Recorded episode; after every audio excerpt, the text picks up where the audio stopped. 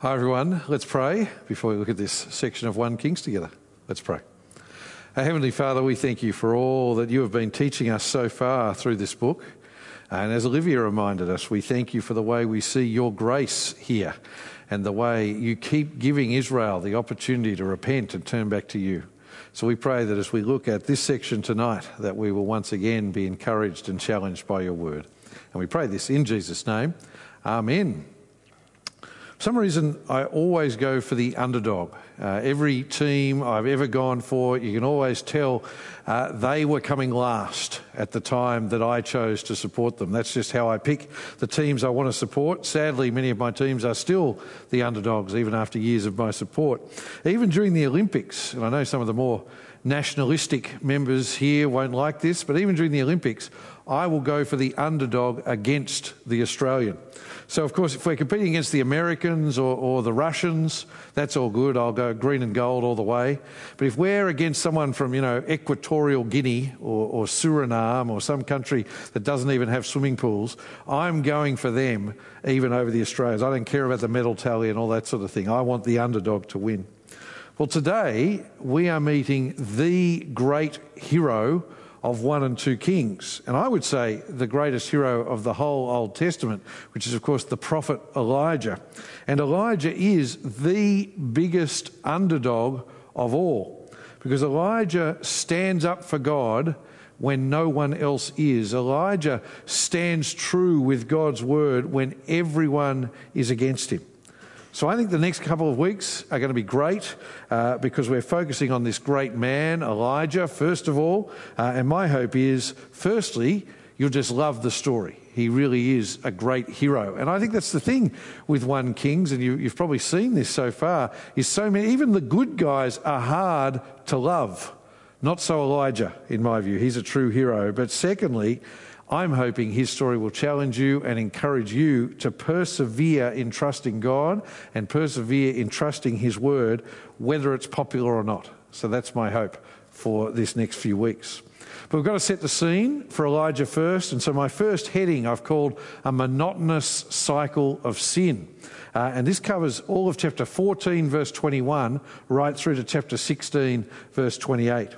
Now you've got to remember where we are. So remember, the kingdom has been divided into two. In the north, you have Israel, and that's ruled by Jeroboam. And we saw his story last week, how he has turned away from God. So the sin of Jeroboam was idolatry, turning away from God and leading the people to worship idols instead. So now in chapter 14, verse 21, if you flick back there in your Bibles, the camera shifts away from the north, Israel, down to Judah, the southern kingdom.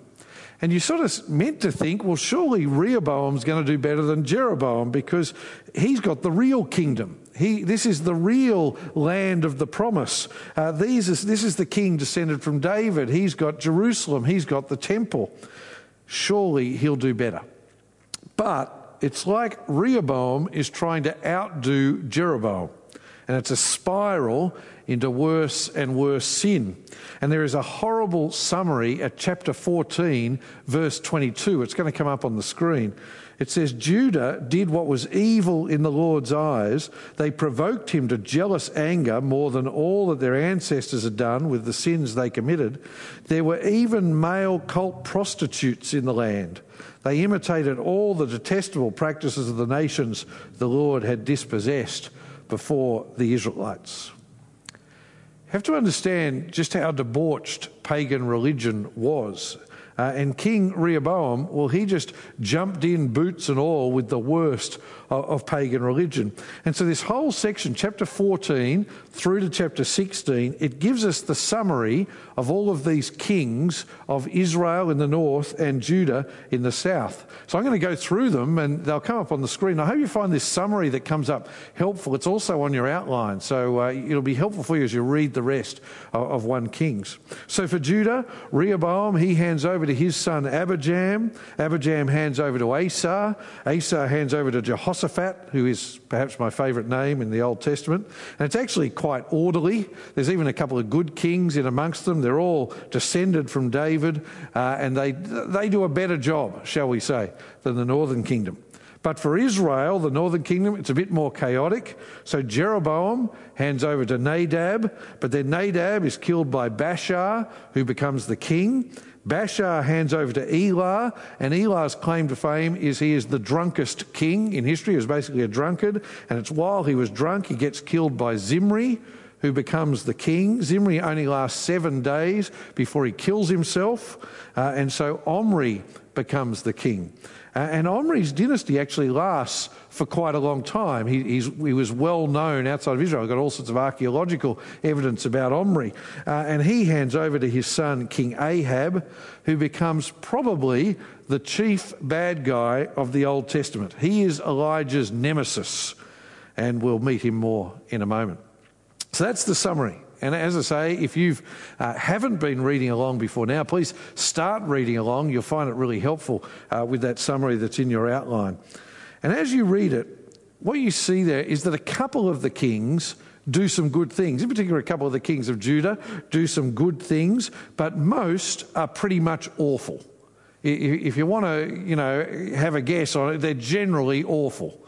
That's the way it works. But what's interesting is that the writer isn't interested in their political achievements. He's not interested in what they do in their international affairs. He's not interested in what they do in their building projects. Some of them were, humanly speaking, politically speaking, some were quite successful and sort of led the country through positive periods, if you like. But the writer says you can go and read that stuff somewhere else. Not interested. What matters to us is what was their attitude to God? That's what matters. Did they live by God's word? And in particular, did they lead the people in following God and following his word? So every time, that's how they are judged. So let's look at Omri, for instance. So Omri is recognized, as I said before, outside of Israel as quite a, an influential, successful king. Look at what it says in chapter 16, verse 25. It said, Omri did what was evil in the Lord's sight. He did more evil than all who were before him. He followed the example of Jeroboam. You see, from the Bible's perspective, who cares what cities he built? He led the people away from God, and that is how he will be judged. And that is just repeated for good or for bad for each of the kings. And as I read through it, and as you read that line over and over and over again about each of the kings, I cannot help but think of Jesus' parables about storing up treasures in heaven rather than on earth as I read these summaries of their lives. I can't help but think of Jesus' parables about the stupidity of chasing power and wealth and influence in this world, which will all be burnt away at the expense of seeking God's kingdom and seeking to build up treasures in heaven. I can't help but think of Mark 8, where Jesus says, What good is it to, to gain the whole world yet lose your soul, lose eternal life? I think this is a challenge to us. What good is a career? What, what good is a house? What good is a, a great share portfolio when we stand before the judgment seat of Christ? When our life is assessed. None of those things are bad in themselves, but Jesus won't be interested in those things. They won't count for anything. He will ask you, But did you follow me? Did you seek first my kingdom rather than your own? But that brings us to, as I say, one of the worst bad guys in the Old Testament, King Ahab. And what makes Ahab even worse is that he's sort of like an evil tag team with his wife Jezebel. If anyone was ever into rock and roll wrestling, the tag teams, you'd have a bad guy and then their sort of other bad guy to go against them. Well, that was Ahab and Jezebel. And between them, they are the epitome of evil in the Bible. They are the epitome of opposition to God. Uh, and we have to meet them and understand them because Ahab is Elijah's nemesis. So he is, you know, Lex Luthor to Elijah's Superman or Darth Vader to, to Elijah's Luke Skywalker, that sort of thing. So, our second heading tonight the heart of evil, Ahab and Jezebel. And this is just five little verses on the end of chapter 16, verses 29 to 34. And, and the best way to see how Ahab, how bad Ahab was, is just to read those verses. So, come with me to 1 Kings 16, verse 29. It says, Ahab, son of Omri, became king over Israel in the 38th year of Judah's king Asa. Ahab, son of Omri, reigned over Israel in Samaria 22 years. But Ahab, son of Omri, did what was evil in the Lord's sight more than all who were before him. That is pretty hard when you've read about all the other kings. This guy was even worse than the others. He made their idolatry seem like nothing. Look at how it puts it down in verse 31. Look at verse 31. It says, Then, as if following the sin of Jeroboam, son of Nebat, were a trivial matter, he married Jezebel, the daughter of Ethbaal, king of the Sidonians, and then proceeded to serve Baal and worship him. He set up an altar for Baal in the temple of Baal that he had built in Samaria. Ahab also made an Asherah pole. Ahab did more to provoke the Lord God of Israel than all the kings of Israel who were before him. Now, what was so bad about what Ahab did? We see Jeroboam and the others, they had allowed the worship of other gods in Israel, and that is evil. That was bad. They had distorted the worship of Yahweh by, by making idols and false altars and wrong practices and setting up priests who weren't meant to be priests. That's evil. But Ahab, Ahab totally replaced the one true God with a different God, Baal. And he didn't just do it for himself, he then let his wife be the chief evangelist for Baal. But her strategy wasn't to have big rallies and, and preach the message of Baal. No, no, no. Her strategy was to kill people if they wanted to keep worshipping Yahweh. See, they set about erasing the God of Israel from Israel. They set about erasing the one true God and replacing him with a false God. And they set about erasing anyone who wanted to worship the one true God.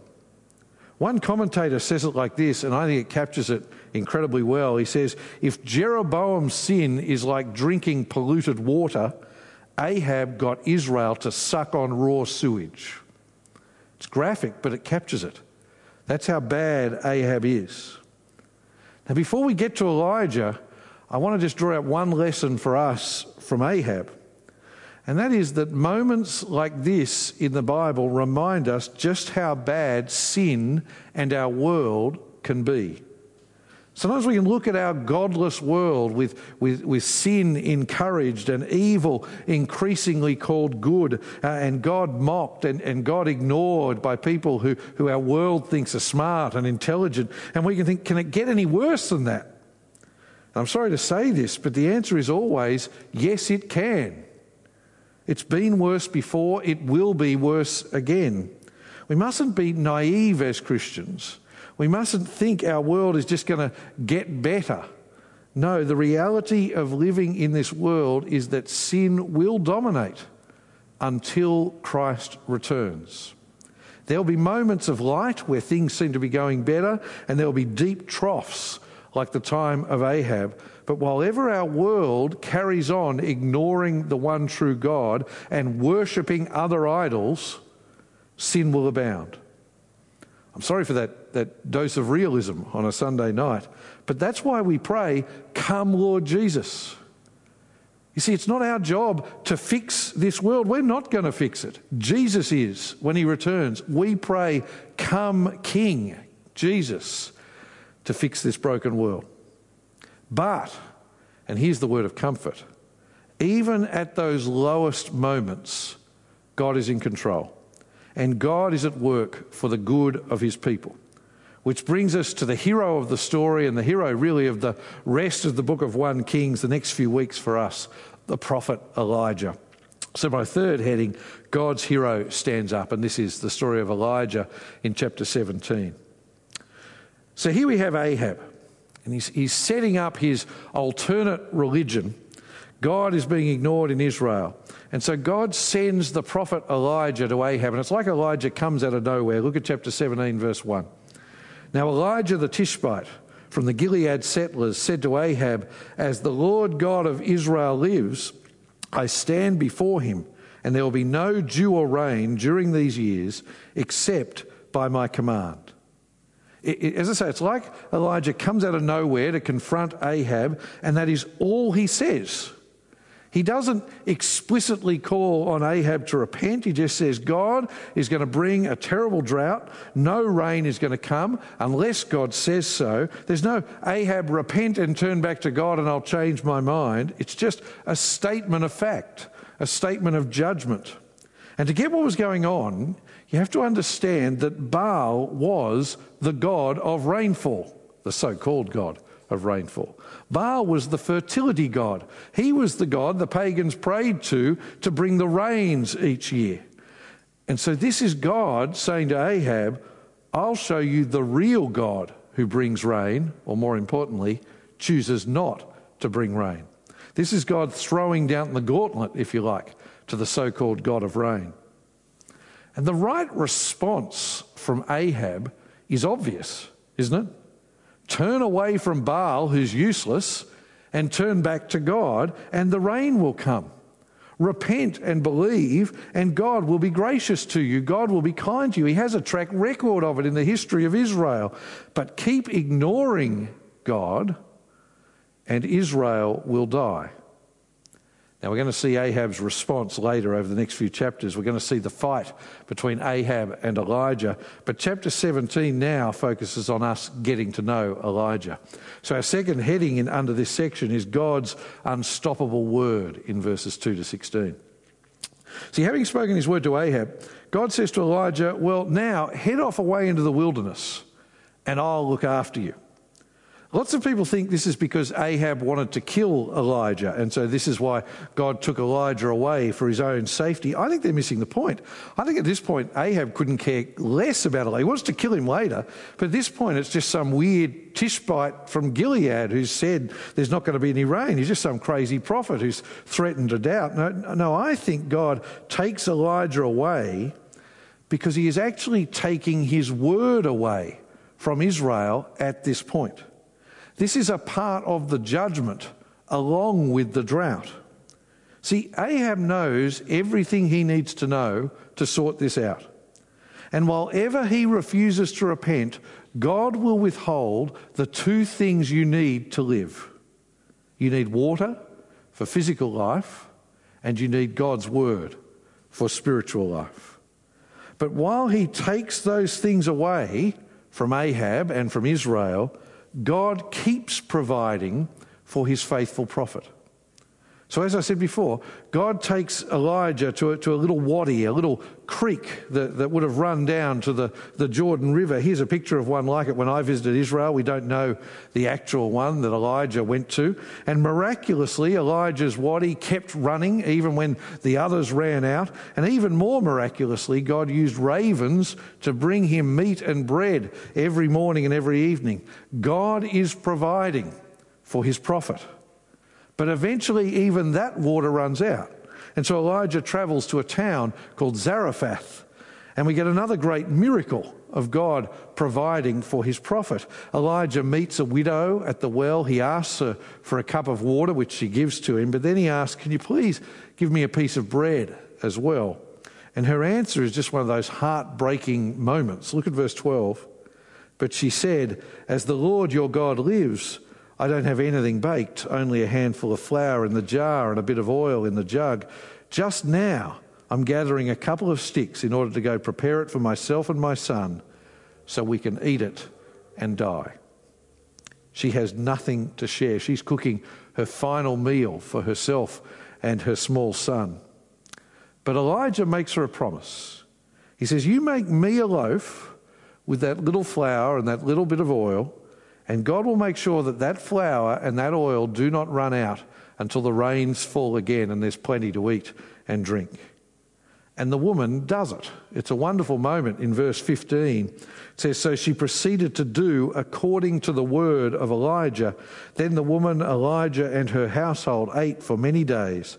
The flour jar did not become empty, and the oil jug did not run dry, according to the word of the Lord he had spoken through Elijah. And it's not hard to see what's happening here. There may be a horrible drought, but God is providing for Elijah. And God is also providing for those who listen to his word and trust his word. Now, what are we to take from this story? Well, the temptation is to jump straight away to us and to say, well, this shows, this shows you how God will provide for you if you are faithful to God. But is that right? It's often the case. It's amazing how God does ensure that we have what we need. And Jesus said, Seek first his kingdom, and these things will be given to you as well. But sometimes we know, sadly, there are Christians who God does not save in this life. Think of all the other prophets who Ahab killed. God does promise us eternal security, but sometimes he doesn't save us in this life. So, no, this is not a promise to grasp a hold of for every Christian about God's provision for you. God provided for Elijah because at that time, Elijah was the one who was taking God's word to the people. See, this is actually about God's word. See, what this is saying is that God will provide for his word to go out no matter what. The lesson here is that God's word will prevail and nothing can stop it. Even when things look hopeless, God will make sure that His word is doing its work. God will make sure that the people who need to hear His word hear it. It doesn't matter how anti the government of the day is, that cannot stop the spread of God's word. It doesn't matter how bad the drought is, that cannot stop the spread of God's word. God will make sure that His word goes out to those He has chosen and it will not come back empty. Which actually takes us to the final point, which is nothing can stop God saving his people. And this is verses 17 to 24. So I didn't point out before something very special about this widow, and that is that Zarephath, it's not in Israel. It's in Sidon. It's in the country where Jezebel came from. That is, it's in Baal country. See, this woman was a pagan. This woman would have been a Baal worshipper. She didn't know the one true God. That's why she says, go back and look again. She says to Elijah, As the Lord your God lives, not my God, your God. She was a Baal worshipper. We didn't look at the second miracle in chapter 17 before. We read it earlier on. But when her son dies, Elijah brings him back to life. Well, God does through Elijah. It's a wonderful miracle. But it's the woman's response at verse 24 that's even more wonderful. Look there now. Then the woman said to Elijah, Now I know you are a man of God, and the Lord's word from your mouth is true. God is no longer your God, He is God, the Lord.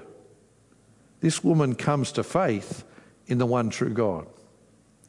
All of Israel might have turned their backs on God at this point. But that does not stop God raising up a people for his very own. And that's the point Jesus makes when he brings up this story. He, he brings it up in Luke chapter 4, verses 25 and 26. And he says, But I say to you, there were certainly many widows in Israel in Elijah's day. He's saying he had plenty of widows he could have gone to and done this miracle with in, in Israel when the sky was shut up for three years and six months while a great famine came over all the land.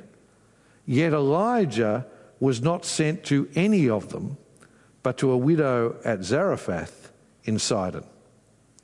See, Jesus was speaking to the Jews of his day who were ignoring one even greater than Elijah. They were ignoring God's Son himself.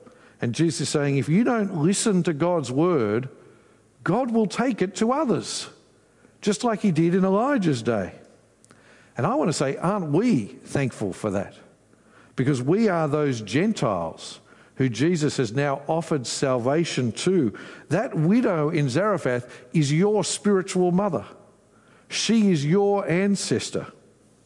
See, the point is, even when it looks like everyone is rejecting God, God will keep working to find his people and to save them. And I cannot help but think of the way at the moment so much of the so called Christian West has turned its back on Jesus, turned its back on God's word. But that just means the gospel is booming in China and in Africa and in South America. Nothing can stop God's word, and nothing can stop God saving the people he has chosen. And so, the point of all of this for us is God wins. God's plans will prevail. God's promises will come true. So stick with God no matter what. It can be tempting to look at the world and think, maybe I'm a fool following Jesus. Maybe I'm a fool when everyone else is following Baal or, or actually in our day, the God of self. Maybe I'm a fool sticking with Jesus. Elijah reminds us do not give up, stick with Jesus. His word prevails. Let's pray. Our Heavenly Father, we thank you for the wonderful encouragement it is to see this true hero of the faith, the great prophet Elijah. And we thank you for the way he stood up and stood up for your word, even when everyone else had turned their back on you. And Father, we thank you that that word has now come to us. And so we pray that we will know that you win, that your plans will prevail, your promises will come true. So help us to stick with Jesus no matter what. And it's in his name we pray. Amen.